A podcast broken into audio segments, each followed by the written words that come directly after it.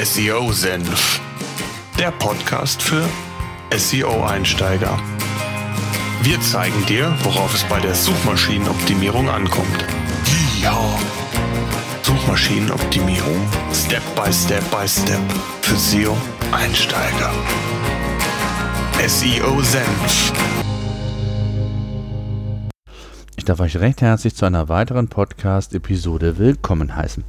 In der heutigen Podcast-Episode habe ich wieder mal einen interessanten Gast bei mir im Podcast und zwar den André Radoy. Er ist Vorstand der Intersales AG aus Köln. Er ist bereits seit über 20 Jahren mit seinem Unternehmen im E-Commerce tätig. Er betreut Unternehmen rund um das Thema E-Commerce, Shop-Integration. Ich möchte mit ihm heute ein paar SEO-Aspekte, die insbesondere Online-Händler, also den E-Commerce betreffen, besprechen. Grundlage dieses Podcasts sind einige Fragen, die in den letzten Wochen immer wieder aufgekommen sind und ich mir gedacht habe, ich muss nicht immer einen Monolog zu dem Thema halten, sondern hole mir kompetente Unterstützung. Daher freue ich mich sehr, dass der André heute die Zeit gefunden hat, um mit uns über dieses Thema zu sprechen. An dieser Stelle der Hinweis, dass das natürlich keine vollumfängliche Liste von relevanten Themen ist, sondern basierend auf euren Fragen. Solltet ihr mehr Fragen zu diesem Thema haben, dann könnt ihr mir gerne eine E-Mail schreiben an podcast.seosenf.de, gerne auch per Facebook Messenger oder natürlich in unserer Seosenf Facebook Gruppe, die mittlerweile über 300 Abonnenten hat. Ich würde vorschlagen, wir gehen direkt rein ins Gespräch mit André. Viel Spaß. Ja, André, ich habe dich bereits angekündigt, bevor wir so richtig ins Thema einsteigen, stell dich doch kurz unseren Zuhörern vor. Wer bist du und was machst du genau? Ja, hallo Thomas, vielen Dank, dass ich bei dem, diesem Podcast dabei sein darf. Mein Name ist André Radoy, ich bin Vorstand der Intersales AG. Wir sind ein Softwareunternehmen in Köln und spezialisiert darauf, E-Commerce-Lösungen zu realisieren arbeiten dabei ähm, sehr langfristig mit unseren Kunden zusammen, machen das auch schon seit über 20 Jahren. Spezialisiert sind wir technisch im Bereich Magento und ja, wir begleiten unsere Kunden da durch den gesamten Lebenszyklus eines Shops, ähm, inklusive der gesamten Weiterentwicklung, ähm, die so ein Shop meistens durchläuft. Mhm. Wir wollen ja heute so ein bisschen mal aus ähm, ja, Shop-Sicht das gesamte Themenspektrum oder nicht das gesamte werden wir sicher nicht abbilden können, aber so einzelne wichtige Aspekte aus dem SEO besprechen, insbesondere auch technischer Natur. Da gibt es ja immer sehr viele Dinge, die man so im Allgemeinen hört. Achte auf die H1, auf die H2-Überschriften. Aber es gibt ja spezielle Anforderungen auch für Shop-Betreiber und Anfangen möchte ich eigentlich mit der Fragestellung, wie sind deine Erfahrungen alleine schon die Auswahl des Shop-Systems? Ähm, ist ja schon eigentlich so mit ein Kriterium, äh, inwieweit man, ich sag mal, aus SEO-technischen Gesichtspunkten eingreifen kann, Veränderungen vornehmen kann oder individualisieren kann. Wie sind da so deine Erfahrungen, was die Auswahl des richtigen Shop-Systems ausgeht, jetzt rein mal aus SEO-Gesichtspunkten?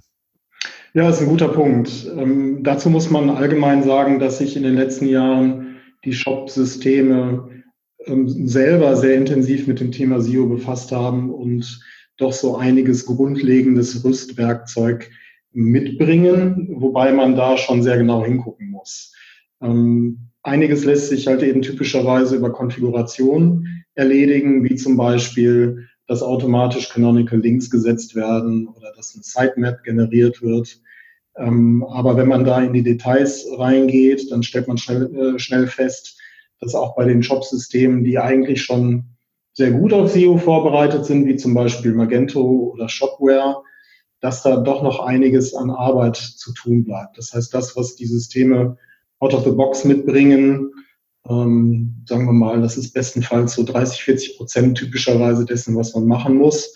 Und man muss da eben noch einiges an Zeit investieren. Ähm, man hat, ja, wie ist das denn bei den, du hast eben schon mal das eine oder andere Shop-System genannt, Magento, Shopware und wie sie alle heißen.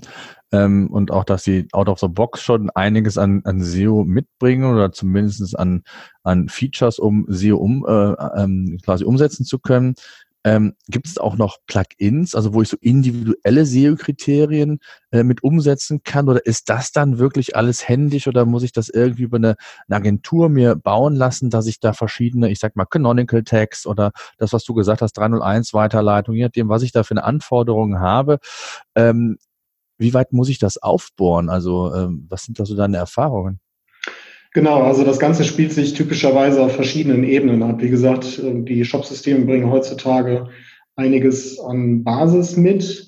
Auf der Basis kann man dann weiter aufbauen durch Plugins, die dann teilweise sehr spezialisierte Themen umsetzen, wie zum Beispiel, dass man Landingpages ähm, integrieren kann, die dann durch verschiedenste Dinge ähm, SEO-optimiert sind. Beispielsweise, dass man ähm, automatisiert passende zu den Keywords passende Produkte ausspielt auf so einer Landingpage und die URL automatisch mit den entsprechenden Filterkategorien gebildet wird. Also für sowas findet man typischerweise dann ein Plugin, was mhm. dann recht leicht installieren und in Betrieb nehmen lässt. Aber ähm, nach meinem Kenntnisstand gibt es kein Plugin in den Shop-Systemen, das sozusagen jegliche Wünsche erfüllt, sondern man muss gucken, dass man da einen guten Mix findet. Ja, es gibt sehr weitreichende Dinge, die zum Beispiel sowas machen wie Bilder, wenn man sie zufügt, automatisch optimieren, mit Keywords ähm, im Dateinamen und im Alt-Tag versehen.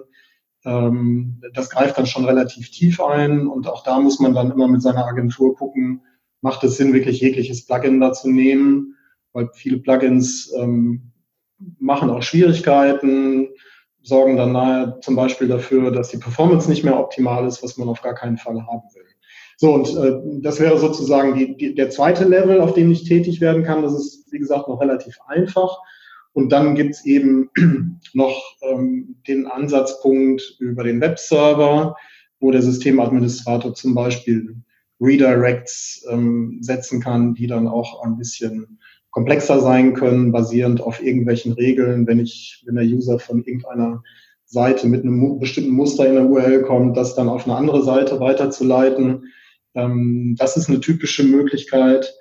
Ähm, beispielsweise auch solche Geschichten wie, dass man versuchen sollte, äh, sich auf eine Endung zu einigen sozusagen bei einer URL. Also endet die immer mit einem Slash oder endet die immer mit .html. Ähm, das sind Dinge, die man oftmals tatsächlich nur auf Webserver-Ebene äh, zuverlässig in den Griff bekommt. Und dann gibt's natürlich noch den, den vierten Schritt, wo ich tatsächlich dann über individuelle Programmierung eingreifen muss. Es gibt immer wieder Themen, die man dann nur auf dem Wege lösen kann.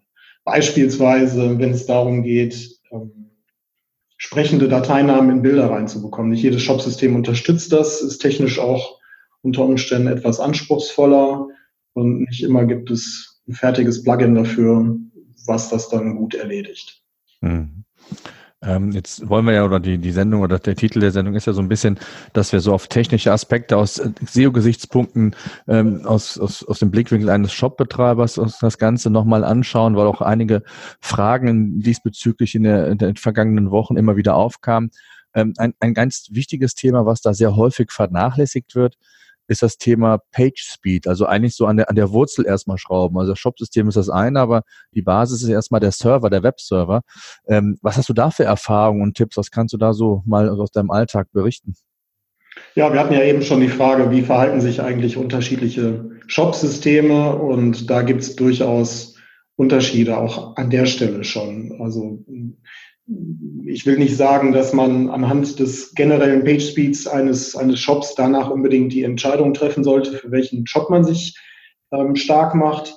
Ähm, aber es kann sein, dass der eine Shop zum Beispiel mehr Rechnerpower braucht als der andere. Also damit fängt es eigentlich schon mal an, dass der Server, auf dem äh, der Shop gehostet wird, schon mal richtig dimensioniert wird, ähm, sowohl was die Anzahl der CPUs als auch eben den Arbeitsspeicher angeht.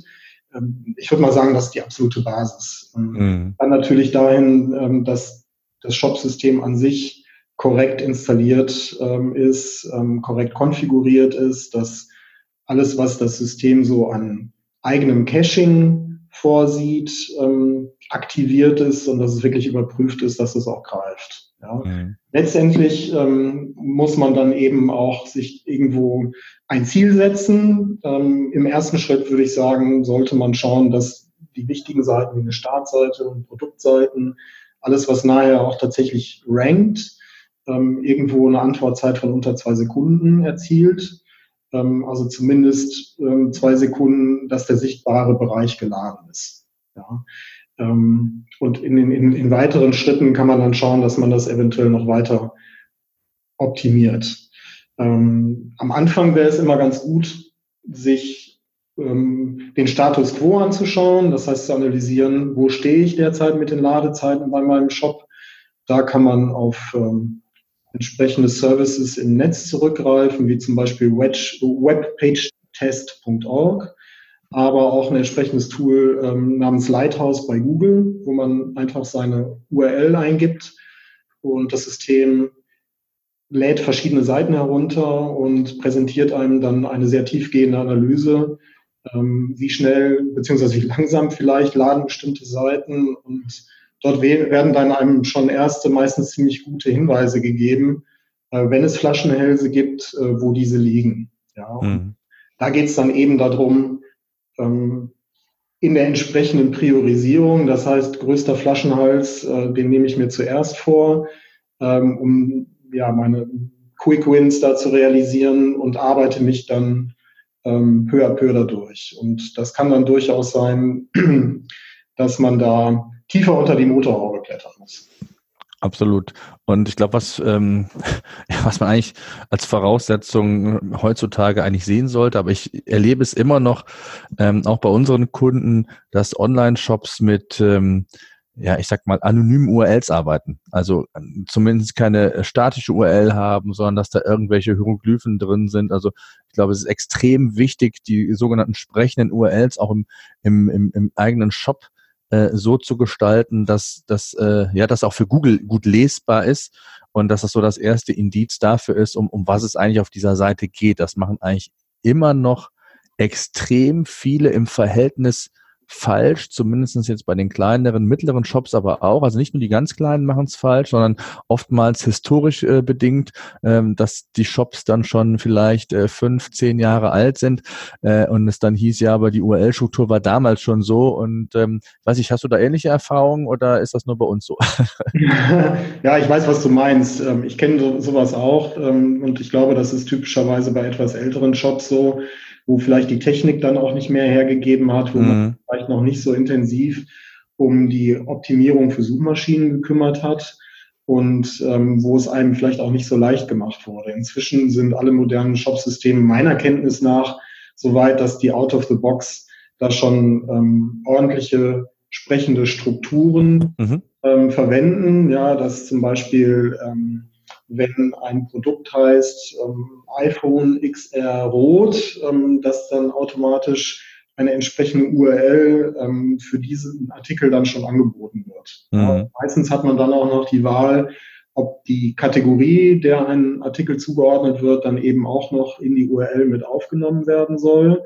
Ähm, die SEO-Experten, mit denen ich spreche, ähm, für gewöhnlich empfehlen die ähm, URLs nicht allzu lang werden zu lassen. Mhm. Ähm, das heißt, irgendwo 100, 120 Zeichen lang. Deswegen verzichtet man zumeist darauf, die komplette Kategoriestruktur dann auch noch in die URL mit reinzunehmen. Entscheidend ist, dass die, die wichtigen Keywords, die einen Artikel beschreiben, da drin landen, dass man, wie gesagt, äh, sich einmal entscheidet dafür, wie soll so eine URL enden, mit einem Slash ähm, oder zum Beispiel mit Punkt HTML.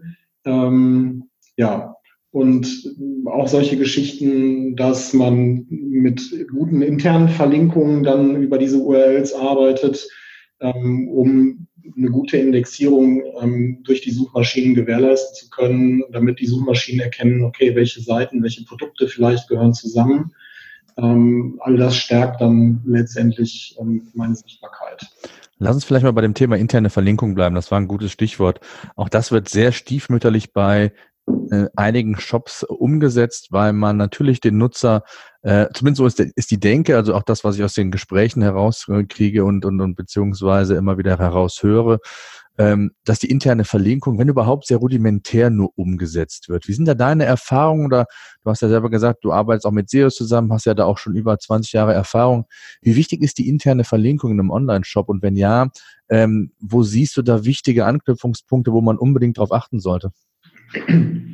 Ja, das betrifft verschiedenste Bereiche. Ähm, heute sind Online-Shops ja meistens nicht mehr nur Shops, sondern meistens werden ja Website und ähm, Shopsystem mal, unter einer URL geführt, sodass sie sich wie eine einzige Website darstellen. Und ähm, probates Mittel ist beispielsweise dann eben auf seinen Content-Seiten direkt Produkte einzubetten oder aus Produkten ähm, in entsprechende Content-Seiten, wie zum Beispiel ein FAQ oder eine zusätzliche Service-Seite oder ein Glossar zu verlinken. Ähm, das sind natürlich alles Dinge, die dann relativ händisch ähm, in manuellen Prozessen passieren müssen und ähm, vielleicht oftmals deswegen unterbleiben. Ja, also die meisten Shop-Systeme unterstützen Shop-Betreiber ähm, oftmals nicht allzu weitgehend ähm, in diesen Dingen. Deswegen ist es gut, wenn man darum weiß, dass dieses interne Verlinkungsthema wichtig ist, so dass man sich ähm, gezielt um die Möglichkeiten kümmert. Ähm, es gibt Ansätze, zum Beispiel über Plugins in verschiedenen Systemen, ähm, wo man Keywords definieren kann. Und sobald diese Keywords beispielsweise ähm, in einem Beschreibungstext verwendet werden, werden die automatisch verlinkt und zwar über, auf den Link, den ich vorher definiert habe. Ja, so dass ich ähm, einen hohen Grad an Automatisierung reinbekomme. Ähm, zum Beispiel immer, wenn das Keyword ähm, Autoreifen verwendet wird, dann würde ähm, beispielsweise das auf äh, dieses Keyword automatisch auf die entsprechende Kategorie verlinkt, so dass ich an der Stelle weiterlesen kann und ich eben entsprechende Signale auch an die ähm, Suchmaschine gebe. Mhm. Ähm, absolut wichtiger Punkt. Also gerade interne Verlinkungen. Ich glaube, es wird ja sehr häufig über Recommendations schon, ich sag mal, sehr gut umgesetzt, dass interne Verlinkungen schon mal auf der Produktdetailseite sehr häufig stattfinden, ähm, aber auch in, trotz auch in ja, ich sag mal, Kategorietexten. Ne? Auf Kategorieseiten kann man sehr schön mal intern verlinken. Also da erlebe ich es immer wieder, dass man das zu wenig macht und dass man zu wenig auch die Kategorieseiten dafür verwendet, um ja vielleicht auch hier und da mal Text unterzubringen oder intern zu verlinken. Hängt natürlich immer so ein bisschen final vom Shop-Design ab, von dem, was man da äh, sich vorstellt, äh, für Vorstellungen hat, ob es eher sehr ähm, ich sag mal, grafiklastig ist, ob da eine gute Kombination aus Grafik-Text ist. Also es gibt ja da sehr unterschiedliche Herangehensweisen. Und äh, sehr häufig ist es in der Tat so, dass die interne Verlinkung zum Teil noch sehr stiefmütterlich äh, bedacht wird und es eigentlich immer heißt, ja, Backlinks sind wichtig, aber die internen Verlinkungen werden da außen vor gelassen. Und eigentlich ist äh, so, dass die interne Verlinkung ja fast genauso wichtig ist wie ein Backlink. Und wenn ich ähm, intern äh, Seiten habe, die einen sehr hohen Trust habe, dann kann ich andere Seiten da sehr, sehr schön mit stärken und auch dafür Sorge tragen, dass ich im Grunde genommen nochmal den Schritt weiter nach oben komme bei Google. Und das haben viele, glaube ich, nicht so im Blickwinkel, oder?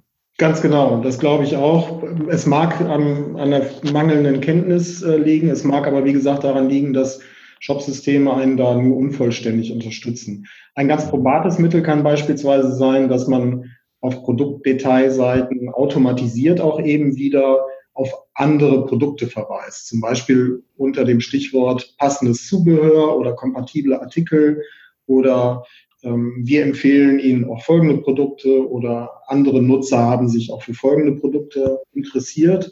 Und auch das ist wieder ein Weg, wie man ähm, interne Verlinkungen schafft, die eben aber auch sinnstiftend sind, ja, weil die ja ganz bewusst gesetzt werden. Ähm, das hängt dann letztendlich in der Praxis immer sehr stark davon ab, wie viele Kategorien und Produkte ein Shopsystem hat. Ähm, Wenn es einige hundert sind, dann kann man das alles noch manuell setzen. Ähm, wenn es um, um, Zubehör geht, muss es natürlich immer eine echte 1 zu 1 Verbindung geben. Ähm, ansonsten kann man versuchen, ähm, auch da je nach Shop-System, entweder über ein Plugin oder es unterstützt es selber, dass man Regeln in dem System definieren kann, um zum Beispiel zu sagen, ähm, auf meiner Produktdetailseite zeig mir bitte immer automatisch ähm, fünf weitere Produkte aus derselben Kategorie, ähm, die mindestens genauso viel kosten wie das Produkt, auf dem, äh, das ich gerade anzeige. Ähm, oder weitergehende Regeln auch. Eine weitere Möglichkeit ist, ähm, über so eine, Pers weiter, eine Personalisierungslösung, die teilweise dann eben als ähm, Online-Service, als SaaS angeboten werden, die mit denen man einen Tracker ähm, installiert. Dieser Tracker wertet eben das Benutzerverhalten aus. Das heißt, wo, wo klicke ich, wie sortiere ich, wonach suche ich, welche Produkte habe ich mir gerade in dieser Session angeguckt. Und dann werden solche Produkte eben dynamisch, individuell ähm, ausgewählt und angezeigt, so dass ich dann ähm, mit der Hoffnung an noch höheren ähm, Automat äh, noch einen höheren Individualisierungsgrad an der Stelle zu haben. Ja, und mhm. noch bessere Links, aber noch eine bessere Empfehlung, die dann vielleicht die Konversion an der Stelle auch steigert. Mhm, absolut. Und für die Anfänger äh, ist ganz wichtig, sich auch Gedanken zu machen äh, vom Aufbau der Seite, von Anbeginn der, der Startseite, der, der Navigation, die Kategorieseite, Produktdetailseite, wie ich die sinnvoll miteinander verknüpfe, äh, um da wirklich auch ein ja, einen richtigen Fluss für den Nutzer, also das Thema Usability spielt hier ebenfalls eine Rolle, auch gewährleisten zu können. Das ist, glaube ich, ganz, ganz wichtig, gerade im Shop-System, wo ich ja, ich sag mal, relativ eingeschränkt bin, zumindestens von der Grundstruktur. Ich habe die Startseite, habe die Kategorieseiten und habe dann die Produktdetailseite. Und da ist es wichtig, dass der Nutzer so schnell wie möglich eben auch von der Startseite aus an das gewünschte Produkt oder äh, gelangen kann und das über eine sinnvolle interne äh, Verlinkung halt und Struktur. Ne? Genau, und ähm, typischerweise versucht man dann ja mehrere Wege zur Kategorie und zum Produkt anzubieten, sei es über eine entsprechende Suche, sei es über eine Navigation, sei es über die Kategorienstruktur, sei es über einen Bereich, den ich jetzt mal als Content Marketing bezeichnen würde, wo man vielleicht so einen Magazincharakter aufbaut und einzelne Produkte featuret, die zu einem Themenbereich gehören, sei es über Landing Pages, ähm, und dadurch baue ich dann ein sehr enges Geflecht auf, ähm, was letztendlich dann mit einer hohen Relevanz ja auf, auf Produkte führen soll.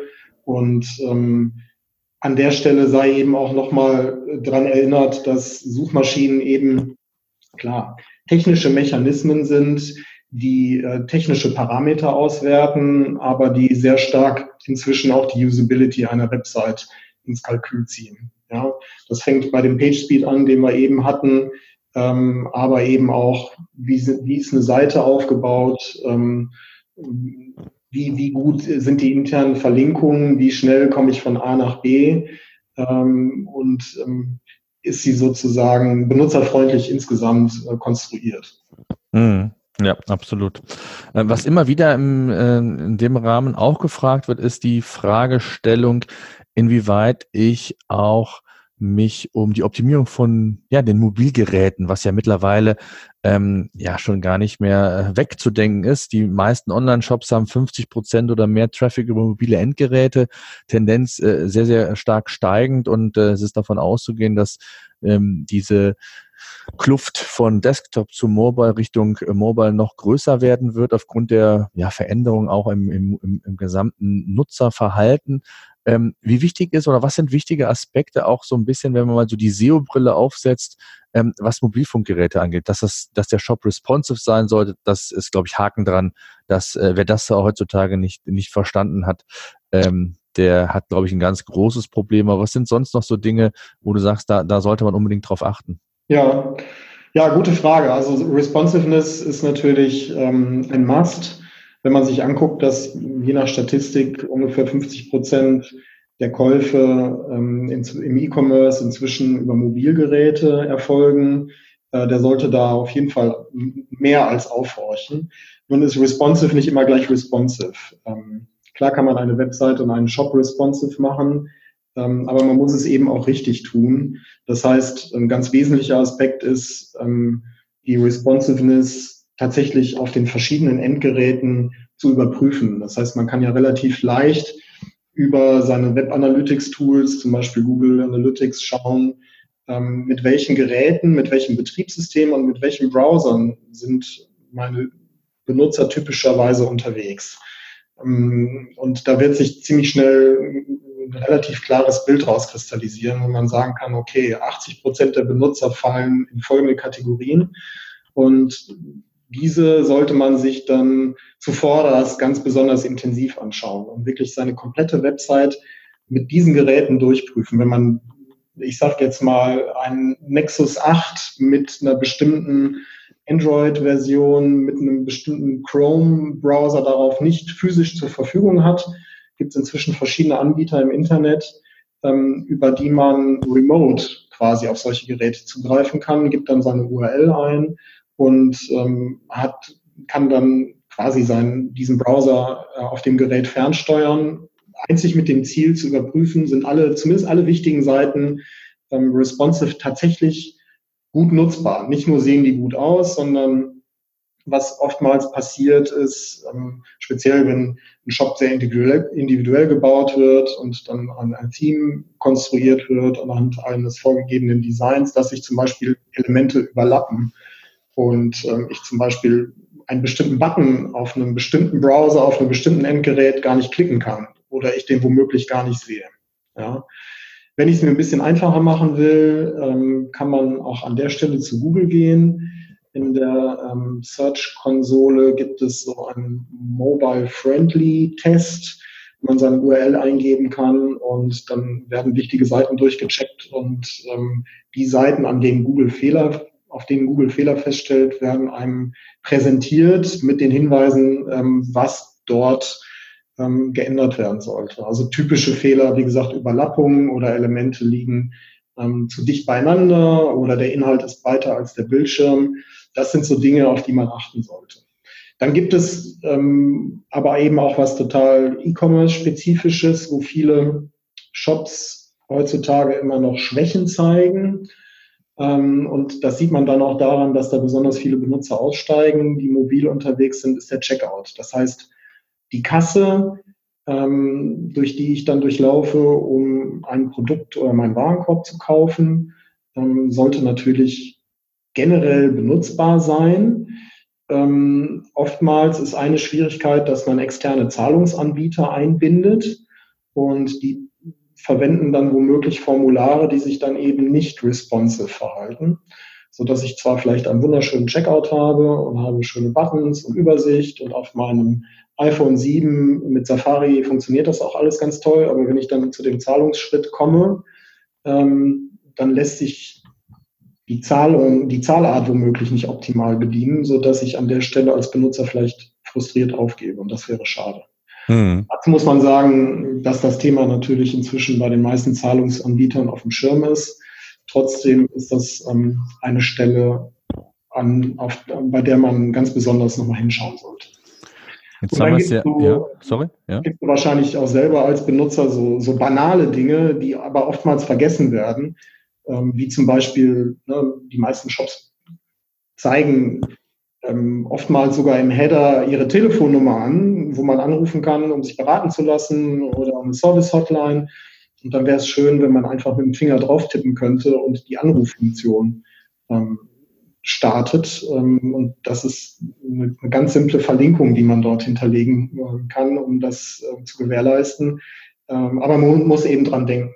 Und in solchen Details unterscheiden sich dann die Shops untereinander und ob dann Anwender damit zufrieden sind oder nicht. Hm.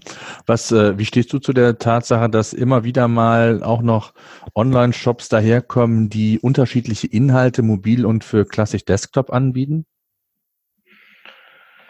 Ja, das ist eigentlich ein Auslaufmodell nach meiner Erfahrung. Ähm, es gab mal eine Übergangsphase, wo das Thema Responsiveness ähm, noch nicht konsequent angegangen wurde, teilweise weil die Browser es noch nicht alle so richtig beherrschten, ähm, teilweise die Shop-Systeme, die Entwickler nicht so richtig dabei unterstützt haben.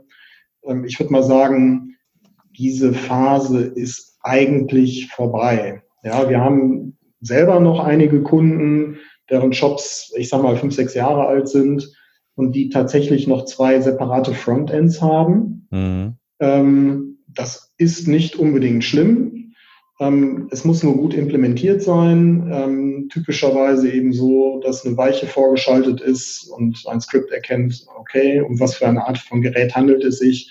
Und äh, der macht dann automatisch entweder eine Umleitung bei einem, ich sag mal, Smartphone oder Tablet auf die mobile Variante oder fragt den Benutzer und bietet dann halt eben die Möglichkeit, ähm, auch nachträglich zwischen den beiden Varianten umzuschalten. Was eben unschön daran ist, ähm, ist, dass man letztendlich immer doppelten Aufwand bei der Weiterentwicklung und Pflege des Systems leisten muss. Ähm, und das ist eben ein ein gewichtiger Grund, warum man das heutzutage eigentlich schon seit, ja, seit geraumer Zeit nicht mehr macht. Wie macht ihr das äh, mit euren Kunden, was das Thema AMP angeht? Äh, seid ihr da aktiv oder empfehlt ihr das oder wie ist da so eure Vorgehensweise? Also in dem Thema, ähm, ich bin gerade aktuell dabei, mich damit zu beschäftigen, ähm, war bisher ähm, in unserem Kundenumfeld tatsächlich aber noch kein Thema. kann sicherlich Vorteile haben, gerade was die Geschwindigkeit der Auslieferung angeht. Ich als Benutzer finde es teilweise unschön, weil ähm, ja nicht immer ganz klar ist, an welcher Stelle ich mich befinde, der Backbutton im Browser sich anders verhält. Ähm, aber ich denke, ähm, das Thema Geschwindigkeit steht da sicherlich ähm, recht weit oben. Aber mit den Vor- und Nachteilen müsste ich mich tatsächlich erst noch beschäftigen. Ja, da wird ja auch kontrovers darüber diskutiert. Also ich bin immer der Auffassung, ähm, AMP für Newsseiten, ja, äh, im E-Commerce kann man machen, muss man aber nicht, wenn die Serverstruktur, also wenn die Servergeschwindigkeit, und da geht es wirklich ja um das Thema Geschwindigkeit, genau wie du gesagt hast, wenn die ausreichend ist, dann sehe ich den Vorteil nicht äh, vom vor allen Dingen vom Kosten-Nutzen-Aufwand, das alles in AMP nochmal umzuwandeln. Aus welchen Gründen? Du hast es selber gesagt, es ist nicht mehr so komfortabel für den Nutzer. Und äh, wenn ich da meine Hausaufgaben in den anderen Dingen gemacht habe und habe äh, wirklich schnelle Server, dann ist das in der Regel nicht notwendig. Mag hier hier und da sicherlich Ausnahmen geben, ähm, aber ja, kann man, glaube ich, oder wird auch sehr kontrovers in der Szene darüber diskutiert, ob M jetzt für E-Commerce-Seiten äh, sinnvoll ist oder nicht. Kennst du Shops, die damit arbeiten? Nee. okay. ähm, ich denke, da ist wirklich, ähm, ja, Geschwindigkeit ähm, ist da Trumpf und ich denke, als Shopbetreiber sollte man sich zunächst, wie eingangs auch schon besprochen, erstmal darum kümmern, dass wenn man den Shop für sich genommen betrachtet, dass der erstmal gut performt.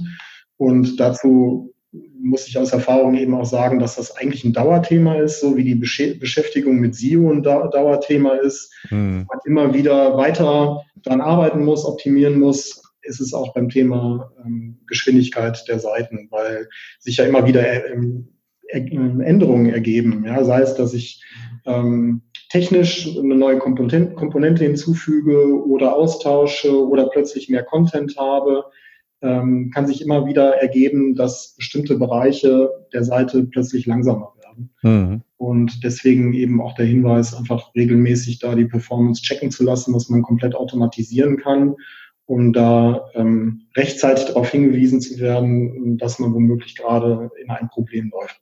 Besser als wenn man es feststellt, dass die die Anzahl der, dass die Umsatz, Umsätze zurückgehen oder der, der Traffic, äh, ich sag mal, im Checkout sinkt. Ja, absolut. Also gerade so On-Page, äh, eine, eine regelmäßige On-Page-Analyse im Shop ist immer zu empfehlen, weil es wird ja fast auf keiner anderen Seite als im Online-Shop so häufig dran gearbeitet. Nahezu täglich gibt's neue Produkte, Preisveränderungen, was nicht alles da letztendlich an, an neuen Inhalten quasi generiert wird, auch Bilddaten, wenn die zu groß sind, dass man das im Überblick hat und und und. Also da gibt's ja ganz viele Stellschrauben, an denen man letztendlich drehen kann und die man auch im Blick haben sollte. Ist das auf jeden Fall ein ganz, ganz wichtiges Thema. Ähm, was mich auch noch interessieren würde, was auch so ein bisschen, ja, so die Basics erstmal darstellt, auch so grundsätzliche Fragen, ist ja das Thema Content.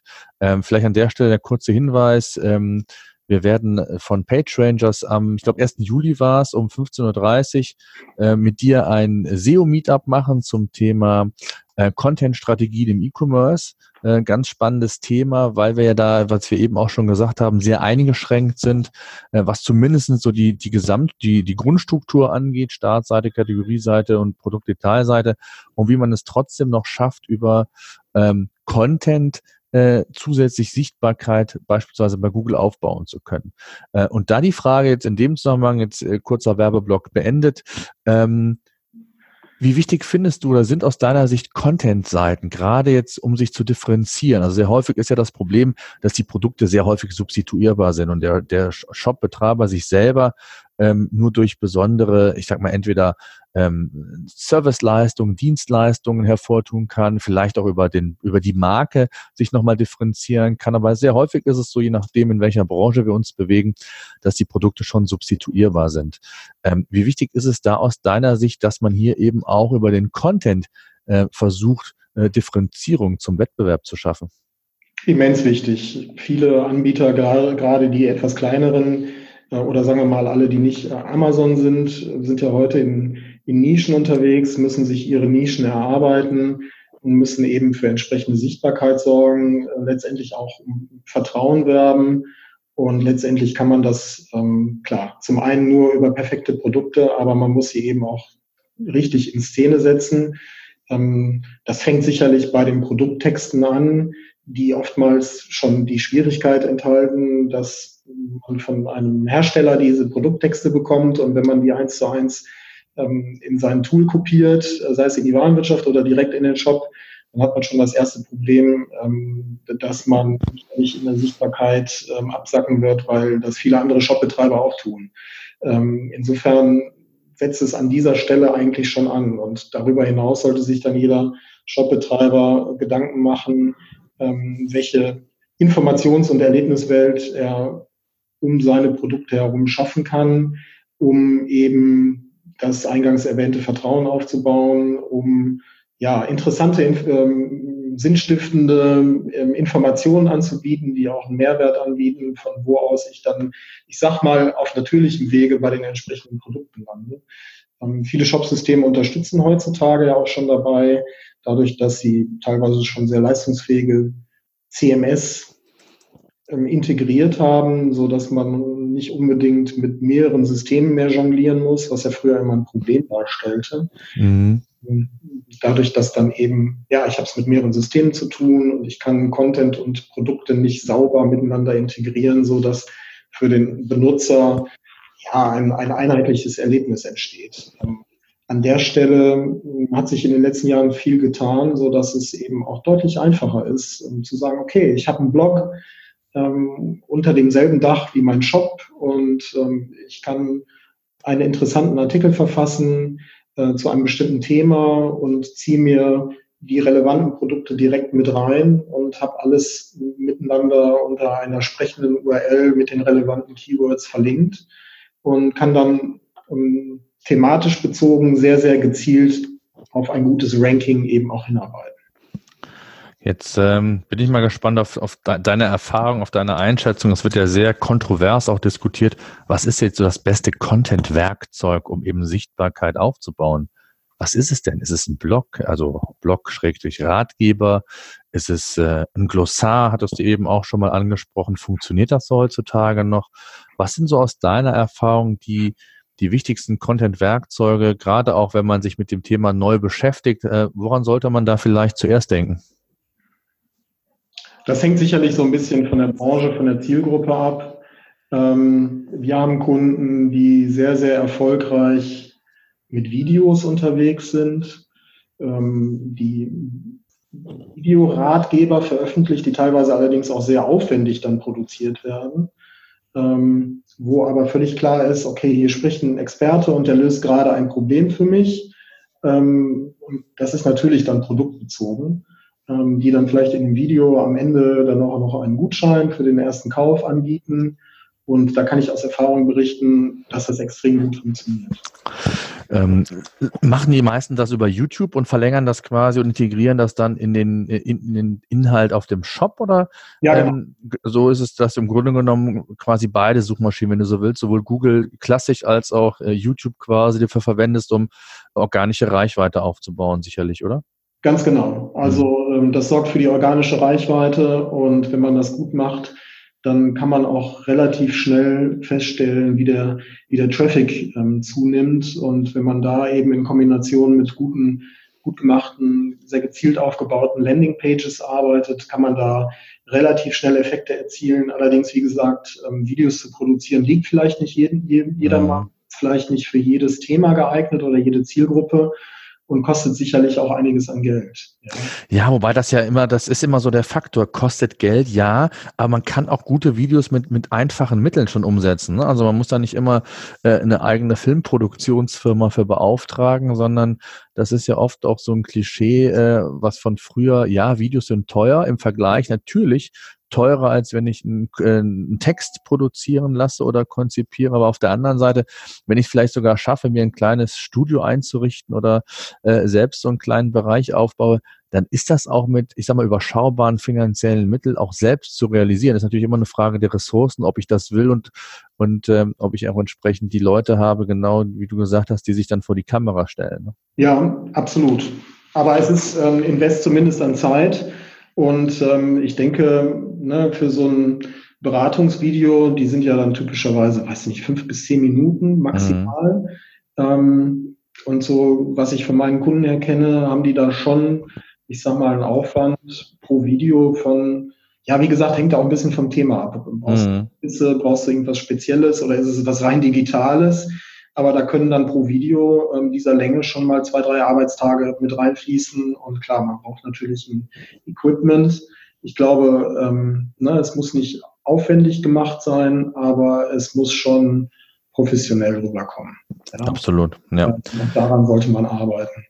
Ansonsten, ähm, ja, was funktioniert gut? Ähm, White Paper, E-Books für diejenigen ähm, Besucher, die sich vielleicht schon tiefergehend ähm, interessieren für ein bestimmtes Thema, die sag mal, in diesem Sales Funnel schon in dieser ähm, ja, Consideration-Phase, wie man sie nennt, äh, befinden, ähm, um tiefergehende Informationen anzubieten, um sich als ja, Experte in dem Themenbereich darzustellen.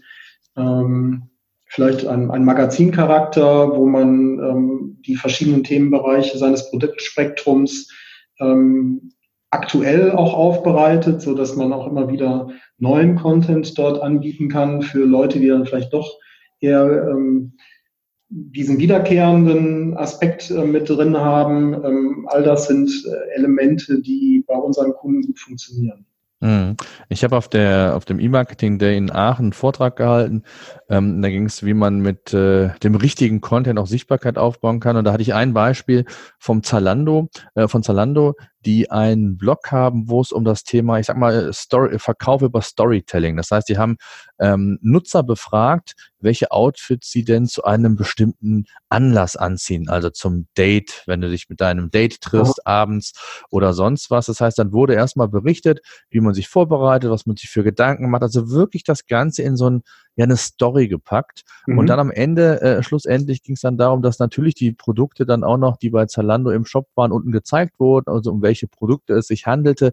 Also ein sehr schöner Weg über Storytelling, also nicht so die plumpe Art, einfach mal zu sagen, hier, wir haben jetzt ein neues Produkt im Shop, sondern auch über indirekte Art, oder die indirekte Form quasi Abverkauf zu generieren. das ist ja auch eine Form von Content, den man sich durchaus mal überlegen kann, um so ein bisschen mal in diese kreativere Ecke zu kommen, dass es nicht immer nur der, der plumpe ähm, Blogbeitrag sein darf oder sollte, ähm, wenn es um ein neues Produkt geht, sondern da sollte man schon Kreativität walten lassen und vor allen Dingen auch hier sollte man sich differenzieren vom Wettbewerb. Das ist, glaube ich, ein ganz wichtiger äh, Aspekt, den man berücksichtigen sollte und da nicht immer nur mit dem Strom schwimmen, sondern gerne auch mal was Neues anbieten, ähm, wenn es dann auch noch ähm, contentmäßig oder inhaltmäßig sehr, sehr gut aufbereitet ist und die Spielregeln, die Google uns ja diktiert, quasi ähm, berücksichtigt sind, dann kann sowas auch schon mal sehr gut äh, an Sichtbarkeit äh, gewinnen. Ne?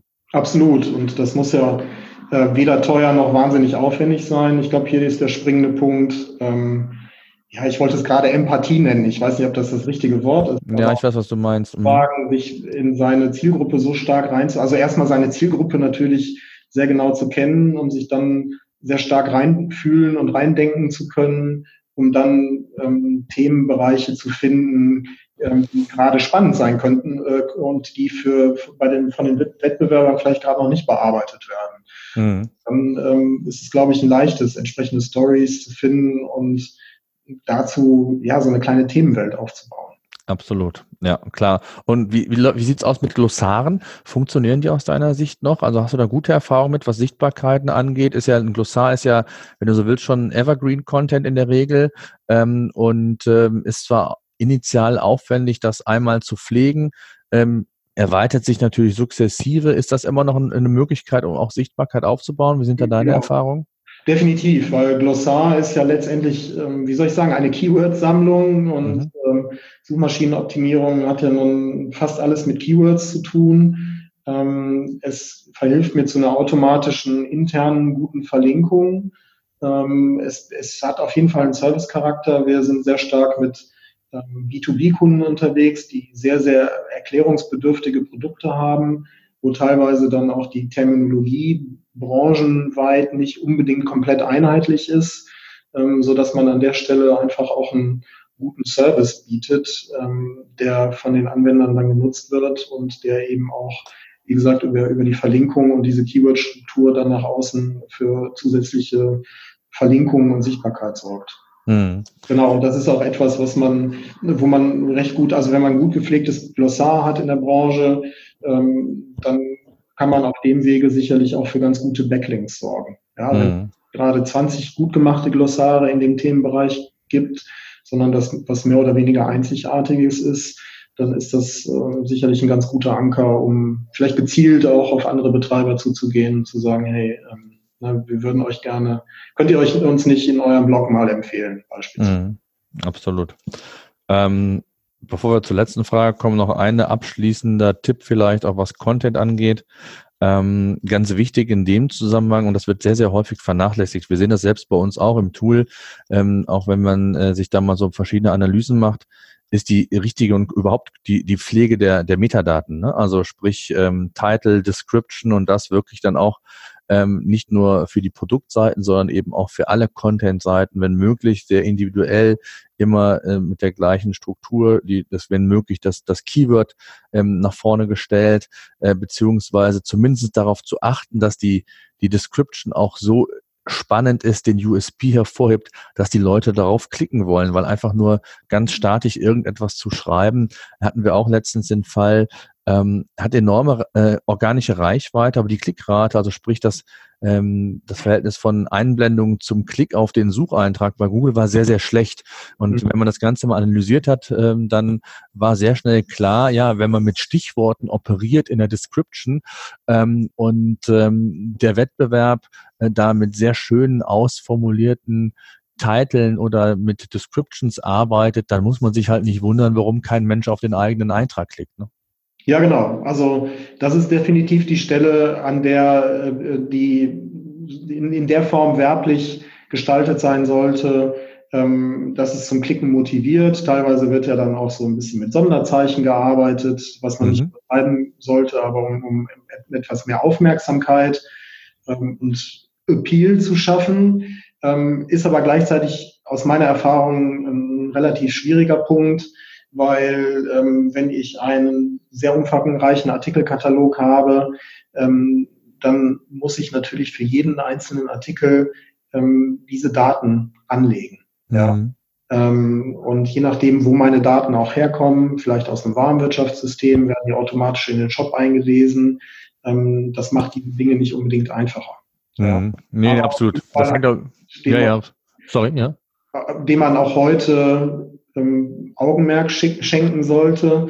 Ähm, es gibt Plugins für Shop-Systeme, die das automatisieren können, wo man sogenannte Templates definieren kann. Genau. Mit Platzhaltern. Ja, genau. Sagt, ähm, XYZ kaufen bei uns, weil ähm, ne, sofortige Lieferung und du hast ja alle Zahlarten zur Verfügung.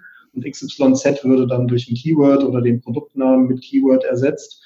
Ähm, das ist besser als, so wie du es gesagt hast, allemal immer noch besser, als ähm, ne, einfach so eine, eine, Liste von Keywords da reinzuspucken, ähm, die dann letztendlich beim Benutzer keinen Klickreiz auslöst. Ja, ja, absolut. Also genau, das ist auch das, was wir immer empfehlen. Entweder ein Template, wenn die Anzahl der Produkte zu groß ist, als dass sich das äh, auch wirklich manuell nicht mehr rechnet. Und wenn man es manuell macht, dann ist immer Einsatz auch nach dem Pareto-Prinzip zu verfahren. Ich muss es nicht für alle Seiten machen, sondern konzentriere ich mich zunächst mal auf die Seiten, die wirklich Traffic generieren und versuche da mich zu optimieren und zu verbessern und äh, muss nicht, äh, ich hätte bald gesagt, eine ABM-Maßnahme schaffen für den Praktikanten, äh, wenn äh, ein, eine Einblendung pro Jahr auf irgendeiner Produktdetailseite vorherrscht oder auf irgendeinem Contentstück, ähm, das ist dann auch nicht mehr zielführend.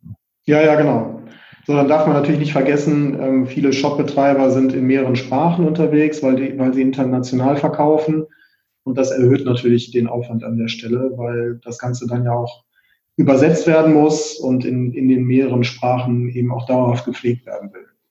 Genau, das ist, glaube ich, so ein Stichwort. Äh, ich hätte gesagt, bei unserem kleinen Einmaleins, was äh, die technische Geschichte mehr oder weniger angeht, ähm, darf man das nicht vernachlässigen. Gerade das Thema HRF Lang ist hier ja zu erwähnen, das, was du auch meintest, dass man auch hier äh, die länderspezifische Kennung für Google sehr sauber strukturiert. Ähm, was hast du da für Tipps oder wie sind da deine Erfahrungen? Ja, also das ist ein wichtiger Punkt, ähm, auf jeden Fall, um eben Duplicate Content zu vermeiden, der dadurch entstehen könnte, dass ich ähm, ja in mehreren Sprachen letztendlich den, denselben Content ähm, verteile. Und deswegen ist wichtig, über das von dir angesprochene Link-Attribut href lang zu hinterlegen, zu welcher Sprache gehört denn ähm, diese Seite, auf der ich mich befinde. Ähm, da gibt es dann noch einen wichtigen Eintrag, der ähm, dann href lang gleich xdefault heißt, um zu sagen, was ist so, was ist meine Standardsprache und das ist dann der Fallback dahin, falls ein Benutzer diese Präferenz nicht hat oder sein Browser diese Sprache nicht unterstützt, dann würde ähm, sozusagen das als Standard angenommen werden. Ähm, Letztendlich äh, gab es immer mal wieder die Diskussion, wie sieht es dann mit der Domain aus, wenn ich international unterwegs bin? Soll ich für jede, jedes Land, für jede Sprache unterschiedliche Top-Level-Domains haben?